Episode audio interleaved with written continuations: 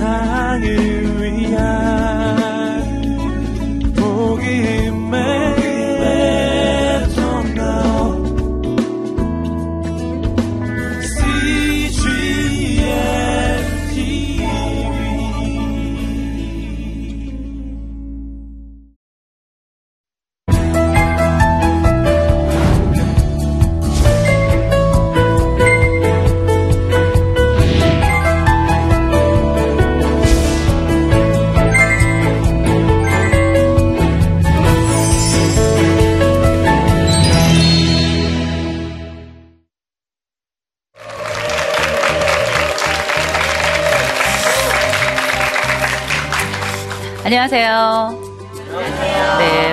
반갑습니다. 어, 앞에서 보니까 아, 뒤에서 볼 때보단 인물이 더 좋으시네요. 사람은 뒤만 보고는 모르는 것 같아요. 앞을 봐야 그 사람이 어떤 사람인지, 또 자세히 봐야 그 사람이 정말 그런 사람인지 확인하게 됩니다.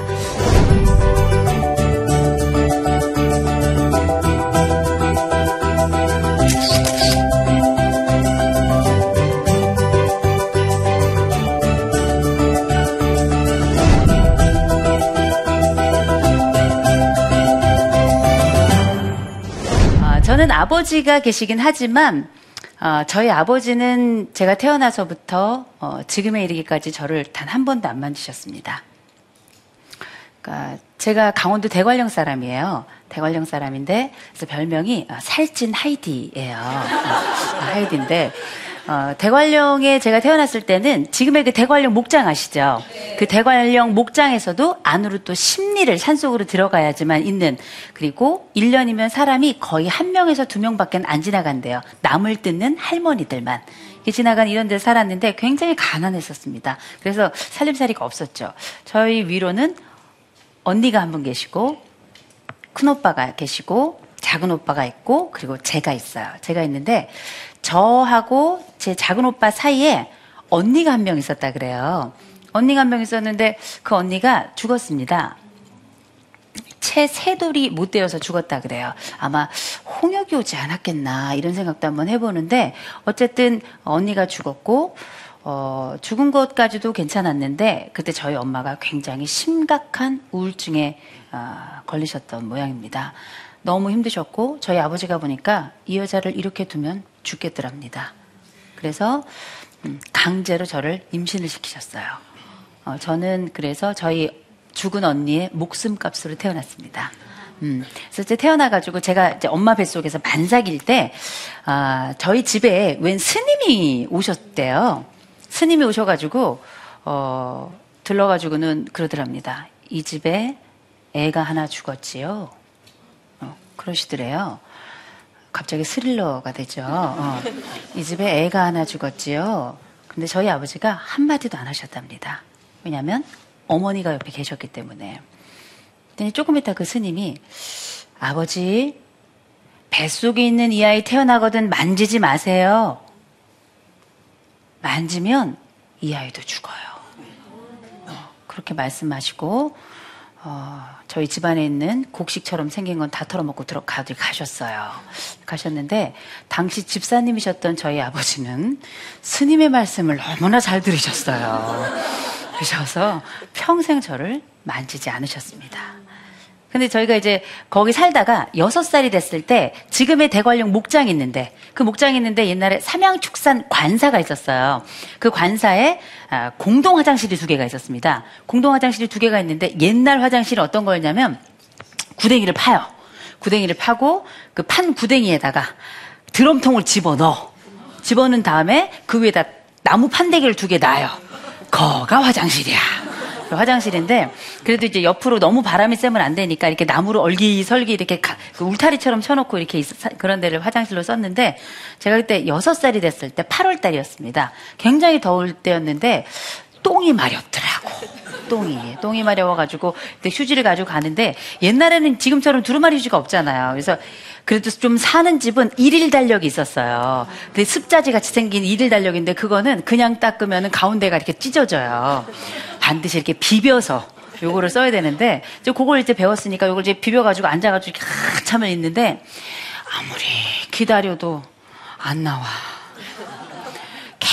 기다려도 배만 아프지 어, 똥이 안 나와요. 그래서 뭐랄까 뭐랄까 하다가 학도 접어보고 꽃도 접어보고 아무리 기다려도 똥이 안 나오더라고요. 그래서 심심하기도 하고 그래서 뭐랄까 하다가 다리를 한쪽을 들어봤어요. 어떻게 됐을까요? 빠졌어요. 어? 근데 여러분 아십니까? 여섯 살도 살고 싶더라고요. 살고 싶어서 소리 질렀어요. 살려주세요! 살려주세요. 소리를 질렀어요. 한참 소리를 지르니까 밖에서 덜컹덜컹덜컹 소리가 났더라고요. 누가 들은 거예요. 누구냐! 누구냐 하길래 저 호선이에요! 그랬더니 그 아저씨가 문을 텅텅텅 하더니 꽉 문을 부시고 들어오셨어요. 저희 동네 아저씨였는데 문을 확 부시고 들어와서 저를 이렇게 내려다 보더라고요. 저를 바로 저를 구해줄 줄 알았는데 아저씨가 그냥 가시더라고요. 이게 여섯 살도 한 가지 희망이 있는데 그 희망이 없어졌다 생각이 드니까 목소리가 여기에 잠겨서 소리가 안 나오더라고요. 눈물만 계속 흘리고 있는데 조금 이따 이 아저씨가 오셨어요. 딱 왔는데 긴 막대기를 들고 왔어요. 그냥은 못 꺼내겠나 보지. 안 되겠다 싶으니까 이 아저씨가 호선아 꽉 잡아라. 아저씨가 지렛대 원리를 꺼내주겠다. 여섯 살이 지렛대 원리를 어떻게 알아요? 그 깡촌에서. 일단 잡으라니까 꽉 잡았어요. 꽉 잡았더니 아저씨가 여기서부터 오더니 쾅 쳐가지고 제가 확 날아갔어요. 바닥에 뚝 떨어졌는데 그때도 저는 뚱뚱했어요.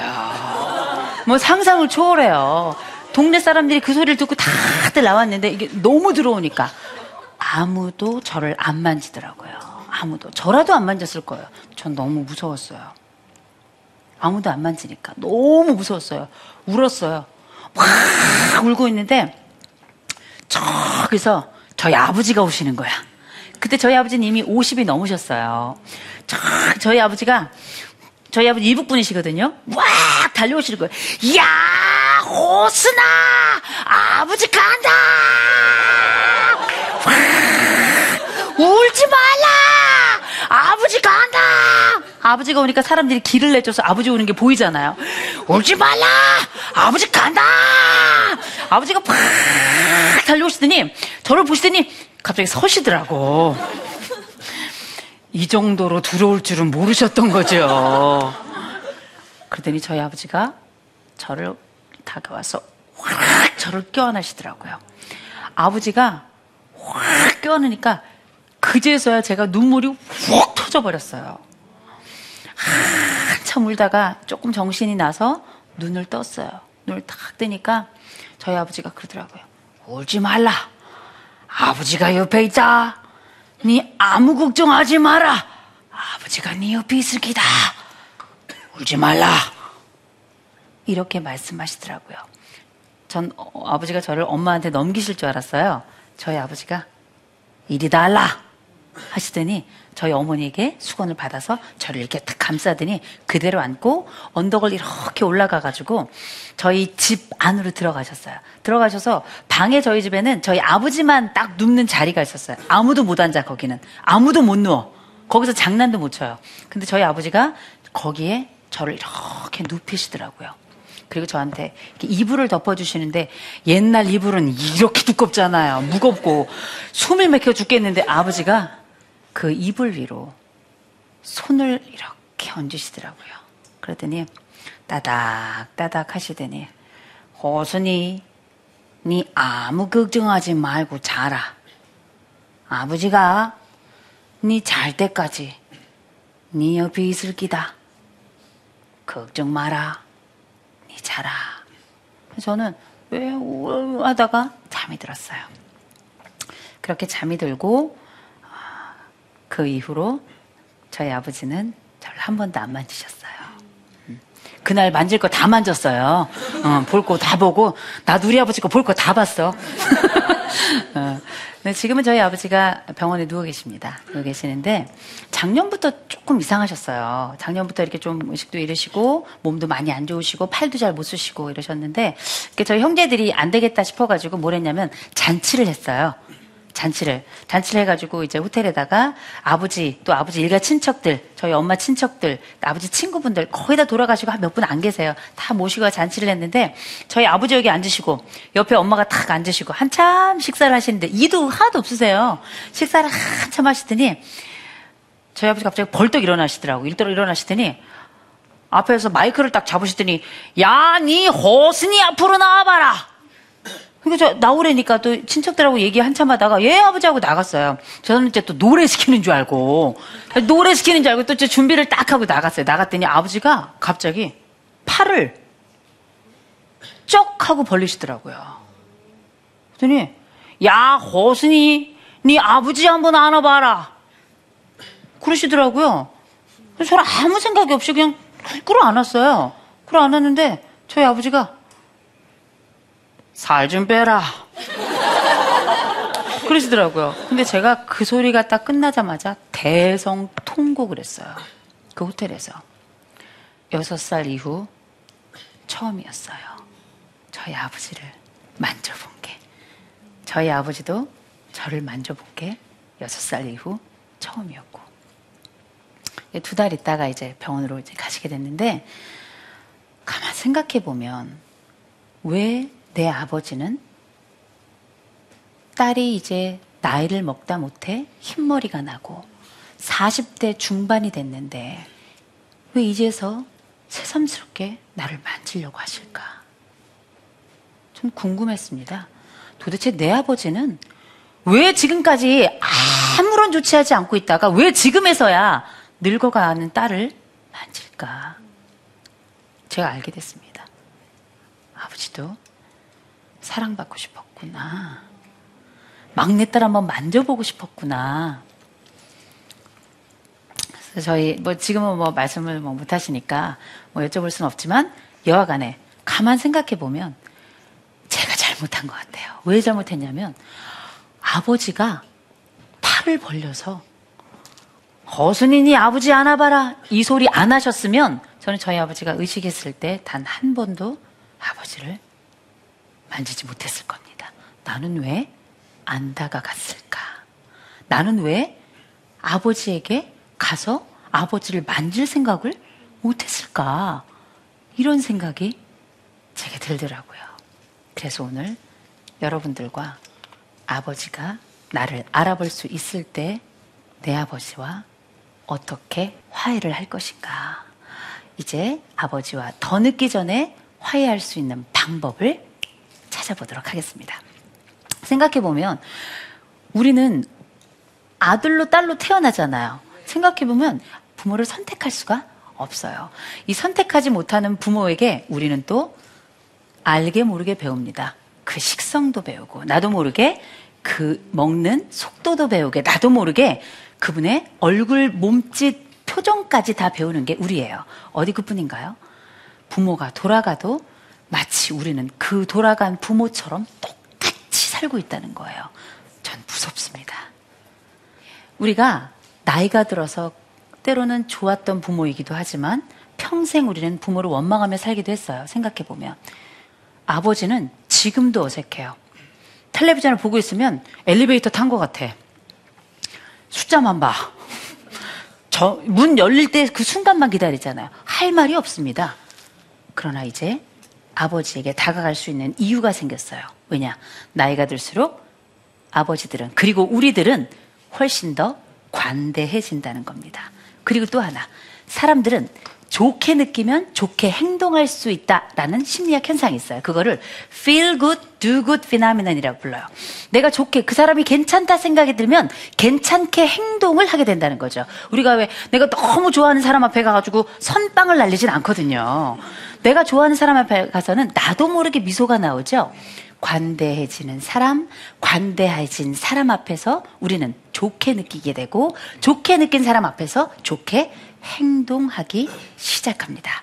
그리고 이런 행동은 이전에 내가 가지고 있던 아버지에 대한 그 미움, 내가 가지고 있던 아버지에 대한 그 슬픔, 아버지에 대한 원망, 왜 나는 내 아버지에게 단 한 번도, 내 아버지는 왜 나를 한 번도 만지지 않았나? 나도 사랑받고 싶었는데. 그래서 저는 공부 열심히 했거든요. 그랬다고 공부를 잘했던 건 아니에요. 열심히 했다는 거지. 다만 우리가 알고 있는 수많은 이야기들, 뭔가를 발견하게 되면, 특별히 상대방의 호의를 발견하게 되면 우리는 그 사람에게 공격 감정이 줄어들고 공격 행동이 감소합니다. 그리고 우리가 가지고 있는 여러 생각들, 아버지, 아버지, 어머니들 우리한테 잘못한 거 많죠. 그러면 제가 이제 그 교육방송에서 달라졌어요라는 프로그램을 진행하고 있는데요. 그 프로그램에서 보면 용서하는, 화해하는 장면이 많이 나오죠. 그 장면이 되면 제가 늘 요청합니다. 이렇게 한 부분에 대해서 마음이 어떤가 미안하다 그래요. 그 미안한 마음을 전달할 수 있겠는가 있다 그래요. 그러면 이렇게 해서 사과하라고만 하지 않습니다. 또 다른 상대편에게 물어봐요. 미안하다고 용서를 구하려고 하는데 받아들이겠는가? 용서를 비는 사람도 중요하지만 그 용서를 받을 사람도 그 사과를 받아들일 사람도 준비가 되어 있어야 되거든요. 우리는 꼭 아버지가 잘못했으니까 아버지가 사과해야 된다고 생각하죠. 그래서 뭐라 그러냐? 분노합니다. 왜 아버지는 나에게 사과하지 않습니까? 아버지 나를 때렸잖아요. 아버지 나에게 그렇게 하셨잖아요. 단 한 번도 내 운동회에 오신 적이 없잖아요. 아버지는 늘 만취 상태였잖아요. 아버지는 늘 새벽에 나를 깨워서 피아노 치라고 하셨잖아요. 아버지는 내가 성적이 떨어지면 나를 무서운 눈으로 보셨잖아요. 왜 아버지는 저에게 단 한 번도 용돈을 주지 않으셨어요? 저한테 미안하다 해야 되는 거 아니에요? 부모 자식 간에 아버지는 아버지도 아닙니다. 우리는 이렇게 분통을 터뜨렸고 분노했죠.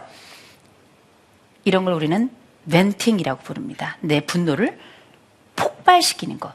꼭 이건 옳은 일이었나 한 번쯤 생각해 볼 일이에요. 우리는 카멜레온이라는 동물 알고 계시죠? 카멜레온은 자기가 원해서 하얀 곳에 가면 하얗게 변하고 자기가 원해서 파란 옷을 입으면 파랗게 변하고 이런 게 아니에요. 그렇게 태어났어요. 하얀 곳에 가면 하얗게 변하도록 파란 옷 위에 가서는 파랗게 변하도록 그건 보호색으로 그리고 그 방법은 내 아버지의 유전자로부터 온 겁니다. 내 아버지의 그 무서웠던 그 순간을 나는 기억하지만 다시는 그렇게 살지 않겠다고 다짐했지만 나도 모르게 그 환경 안으로 딱 들어가면 아버지와 똑같은 행동을 하게 됩니다. 우리는 아버지에게 분통을 터트릴 이유가 없을지도 모르겠어요. 왜 우리는 노력하지 않았을까? 왜 우리는 똑같이 행동하면서 아버지에게 분노할까? 생각해 보세요. 여러분들의 아버지도 그 아버지에게 그렇게 배웠습니다. 다른 대안을 배운 적이 없었던 거죠. 그리고 옛날 우리 아버지가 우리에게 했던 그 강압의 방식으로 지금 늙은 아버지들에게 우린 얘기할 겁니다. 나쁜 늙은이. 그 아버지에게 얘기할 겁니다. 지금이라도 사과해. 그 아버지에게 얘기할 겁니다. 아버지는 구제 불능이구나. 그런 인간이군요. 기억하십시오. 여러분들도 아버지에게 왜 그랬는지를 물었을 뿐 내가 아버지에게 어떻게 다가가야 될지는 생각해 본 적 없다는 걸. 그러면 아버지에게 물어보십시오. 왜 사과 안 했냐고. 물어보세요. 아버지들 이럽니다. 음, 네. 뭐, 다 그런 거지 뭐! 응? 다 그렇지 뭐! 옆집 아저씨한테 물어봐라! 응? 이렇게 말씀하시잖아요. 아닙니다. 방법을 몰라서요. 저희 아버지도 제게 팔을 벌릴 줄 모르셨답니다. 그런데 저희 언니가 저희 아버지에게 아버지 이리 좀 와보세요. 아버지 제가 갈게요 하고 아버지를 먼저 안았답니다. 그리고 저희 아버지에게 말씀하셨답니다. 아버지 제가 팔 벌린 것처럼 이제 호선이에게 팔을 벌려주세요. 그 얘기를 듣고 잔칫날 보란 듯이 그렇게 하셨어요. 방법을 배웠다면 아버지들도 알 겁니다. 그리고 아버지들도 용서를 받아본 적이 별로 없어서 여러분들 용서하는 법을 모르는 거예요. 여러분들에게 용서를 구할 줄도 모르는 겁니다. 그럼 이제 누가 그 다음 역할을 해야 될 것인가? 아버지는 못 다가옵니다. 아버지는 여러분들께 다가올 수 없을 거예요. 어디 그분인가요? 어머니를 뭐라 그랬냐? 아버지는 나쁜 사람이래요. 평생 나를 고생시킨 사람이래. 아무것도 하는 게 없는 사람이래. 우리는 어머니에게 더 친밀감을 느끼기 때문에 어머니의 말은 길이고 진리고 생명처럼 우리의 세포 속에 들어옵니다. 아버지는 나이가 들어갈수록 점점 더 나쁜 인간이 돼요. 그리고 그죠? 우린 머릿속에 그런 생각을 가지고 있죠. 이제 여러분들이 할일 생겼습니다. 아버지에게 좀 물어보세요. 아버지 어떠세요? 아버지 그때 왜 저를 안 만지셨죠? 저는 아버지가 저를 만졌으면 좋겠어요. 아버지가 나 뺨 이렇게 만지고 아버지가 내 어깨 이렇게 만져주고 한 번 안아줬으면 나 언니한테 그렇게 질투 안 느꼈을 것 같아요. 아버지 나 그때 안아줬으면 좋겠는데 왜 안 안아주셨어요? 그런 질문을 해야 비로소 그때 그 스님이 지나가는 아무것도 아닌 사람인데도 네 언니를 잃었던 그 기억이 너까지 잃을까봐 두려움으로 남더라. 이런 답을 주시게 될 겁니다. 그리고 여러분, 아버지하고 함께 있을 때 리모컨을 내려놓으셔야 돼요. 그래야 그 어색함과 침묵을 여러분들이 견딜 생각은 안 해보셨나요? 견뎌주셔야 돼요. 그리고 아버지한테, 아버지 식사하셨어요? 먹었다. 꼭 하나 좀 물어봤으면 좋겠구만. 너는 이랬으면 좋겠는데, 본인만 먹었어. 그죠? 생각해보면 아버지의 그런 어색함을 잘 견디지 못함은 아버지가 미숙하고 아버지가 배우지 못한 바도 있어요. 그러나 이제 여러분들이 그럼 역할이 생긴 겁니다. 아버지에게 아버지 저도 한번 먹었냐고 물어봐 주세요. 이제 우리 아버지에게 기회를 주시는 건 아버지가 아니라 자식이어야 합니다. 그리고 아버지의 반응을 한번 살펴보세요. 아버지, 제가 한번 안아드릴게요. 하고 아버지 한번 쭉 안아보세요. 아버지가 그러실 겁니다. 약을 먹었나. 이런 생각을 하실 수도 있어요. 이렇게 말씀하시는 분 아무도 없습니다. 말은 못하지만 가슴이 벅차서 터질 것 같으실 거예요. 어머니조차도 아버지를 안지 않기 때문입니다. 누가 가야 될까? 이제 아버지의 반응을 보면 울컥해서 심장이 뛰는 게 느껴질 겁니다. 화해는 이제 누구의 몫으로 남는지 분명해요. 바로 내 몫이에요. 이 팔을 먼저 누가 벌릴 것인가 재고 있지 마십시오. 여러분들이 팔을 벌려야 여러분들이 아버지 속으로 그 삶 속으로 들어갈 수 있을 겁니다. 아버지를 만졌으면 좋겠습니다. 그리고 더 늦기 전에 그 손을 잡고 그 팔을 벌려서 서로의 심장이 맞닿는 경험, 그 경험을 바로 오늘 한번 해보셨으면 좋겠습니다. 알고 계세요? 하나님도 사랑받고 싶습니다. 하나님도 사랑받고 싶어 하세요. 바로 여러분들에게. 그리고 연약하고 늙어가는 여러분들의 아버지도 어쩌면 하나님의 그런 속성을 닮아 있는지 모르겠습니다. 그리고 이제 그 속성을 읽었다면 우리가 하나님께 응답하듯이 우리도 이제 아버지께 문자로, 이제 아버지께 손길로, 이제 아버지께 만지는 걸로, 이제 아버지께 끌어안는 걸로, 그리고 아버지 사랑합니다. 이렇게 고백하는 순간에 이르기까지 바로 이 순간 머릿속에 상상하고 그 다음 바로 시도해 봤으면 좋겠습니다. 감사합니다.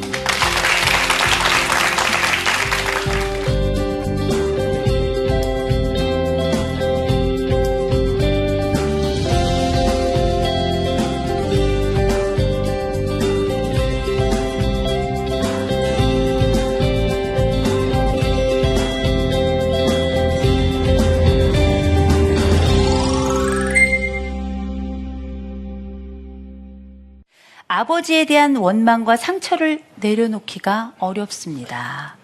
그 마음을 치료하려면 어떻게 할까요? 제가 이 말씀 드리겠습니다. 상처는 치유되지 않을 겁니다. 단, 상처만 바라보고 있지는 않게 할 수 있는 방법이 있어요. 우리는 예를 들어서 우리가 왜 어떤 사람은 상처가 좀 심하게 나고 어떤 사람은 좀 덜 나는데 상처가 심한 사람은 더 고통스럽고 상처가 덜한 사람은 덜 할 것 같죠. 여러분 아십니까? 제가 그전에 세브란스에서 좀 근무를 했었는데요. 안병동에 있었는데 암 환자 많죠? 저는 암 환자 하나도 안 불쌍해요. 저는 오늘 나 요만큼 싹 빈 거. 이게 제일 아파요. 사람은 원래 그러합니다. 그런데 상처가 나죠. 사람은 이 상처에만 집중하게 돼요. 아버지에게 상처받은 것에만 몰입한다면 여러분들은 영원히 그 그늘에서 벗어날 수 없을 겁니다. 대, 대신 한 걸음만 뒤로 가보세요. 그리고 그 아버지를 아버지로 보지 마시고요. 인간으로 한번 봤으면 좋겠습니다. 사람으로. 자신의 잘못을 볼 수도 없는 바로 그 사람. 자신이 지금 무엇을 하고 있는지도 몰랐던 바로 그 사람. 너무나 미숙하고 답답한데도 본인의 답답함조차도 몰랐던 바로 그 사람으로 한 번쯤 한 걸음 뒤로 가서 보셨으면 좋겠습니다. 그러면 길이 이렇게 했을 때 앞에 서 있는 그 생채기 낸 아버지만 보이는 게 아니라 한 길을 열어서 인간으로서 내 아버지라는 이름 석자를 가진 그 사람을 보게 되면 내 상처가 치유되는 게 아니라 내 상처를 가지고도 그 사람과 함께 살아갈 수 있는 방법을 찾을 수 있을 겁니다. 그리고 내 이 상처가 깊다 생각하고 여기서 빠져나올 수 없겠다 싶으면 여러분 기억하세요. 상담이라는 것도 받아보시고요. 우리가 목사님 함께 만나서 상담하고 하는 것처럼 상담도 좀 만나, 받아보시고요. 더 중요하게는 여러분 상처가 여러분들에게 꼭 상처였는지만 생각해 보셨으면 좋겠습니다. 아버지가 만지지 않았던 바로 그 기억은 저에게는 아버지를 깨닫고 제 삶을 더 열심히 살아가게 하는 원동력이 되기도 했다는 거죠. 상처는 치유하더라도 남을 겁니다. 흔적도 있을 겁니다. 그러나 두려워하지 마세요. 아버지를 인간으로 보고 하나 더 나아가서 내가 그 사람과 함께 살아가면서 얻었던 것들을 손으로 한번 꼽아볼 수 있는 기회를 삼으면 좋겠습니다. 두 번째 질문은 어, 내 아버지의 모습을 닮고 싶지 않은데 알게 모르게 닮아가는 것을 고치려면 고치지 마세요. 못 고칩니다. 고치려고 할 게 아니라 또 다른 항목들을 더 만드세요. 그래서 이걸 고칠 수 없어요. 요걸 안 하고 다른 걸 선택하면 되는 거예요. 내가 항상 이 장면에선 이것만 선택했어요. 왜? 우리는 그 상황에서 그렇게 하도록 그렇게 학습이 되었기 때문에. 그러나 또 다른 학습을 하게 되면 우리가 파란 안경을 쓰면 세상이 다 파랗게 보이잖아요. 빨간 안경을 가지고 또 하나 생겼다고 생각해 보세요. 그럼 아 빨갛게 하니까 빨간 세상도 있구나라는 걸 알게 되죠. 파란 선글라스만 있는 걸 원망하지 마시고요. 빨간 선글라스 또 하나를 마련하려고 애쓰시는 게 더 빠른 해답이 될 겁니다. 상처 속에 머물려고 한다면 해법은 없어요. 상처 속에 머무는 것이 아니라 상처 밖에서 상처를 보려고 애를 쓰신다면 내가 아버지로부터 받았던 내 세포 속에까지 스며들었던 그 지긋지긋하게 반복되는 그 행동들을 하지 아, 않으려고 애를 쓰는 게 아니라 또 다른 행동을 할 수 있다는 해안을 발견하게 될 겁니다. 답변이 됐을까요? 네, 좋습니다. 수고하셨습니다. 감사합니다. 감사합니다. 우리가 알고 있는 시대의 아버지 누군가 최불암 선생님이에요. 이거 저희 아버지도 이렇게 이렇게 하셨어요. 아버지들은 다 표정이 똑같아요. 계속 이렇게 하고 계세요. 왜 그렇게 혼자 사는 사람처럼 지낼까? 좋은 아버지는 방법은 다 있더라고요. 요거는 당구장 표시 땡땡땡. 아내가 있는 공간으로 들어가셔야 돼요. 제발 좀 우세요. 아이들이 여러분을 사람으로 만나